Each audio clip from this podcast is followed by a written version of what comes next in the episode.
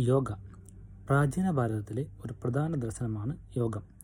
ഒത്തുചേരുക കൂടിച്ചേരുക യോജിക്കുക തുടങ്ങിയ അർത്ഥം വരുന്ന യുജ് എന്ന സംസ്കൃത പദത്തിൽ നിന്നുമാണ് യോഗ എന്ന പദം ഉണ്ടാകുന്നത്. മനസ്സ് ശരീരം പ്രാണൻ എന്നിവയുടെ ഒത്തുചേരലാണ് യോഗയിലൂടെ സാധ്യമാകുന്നത്.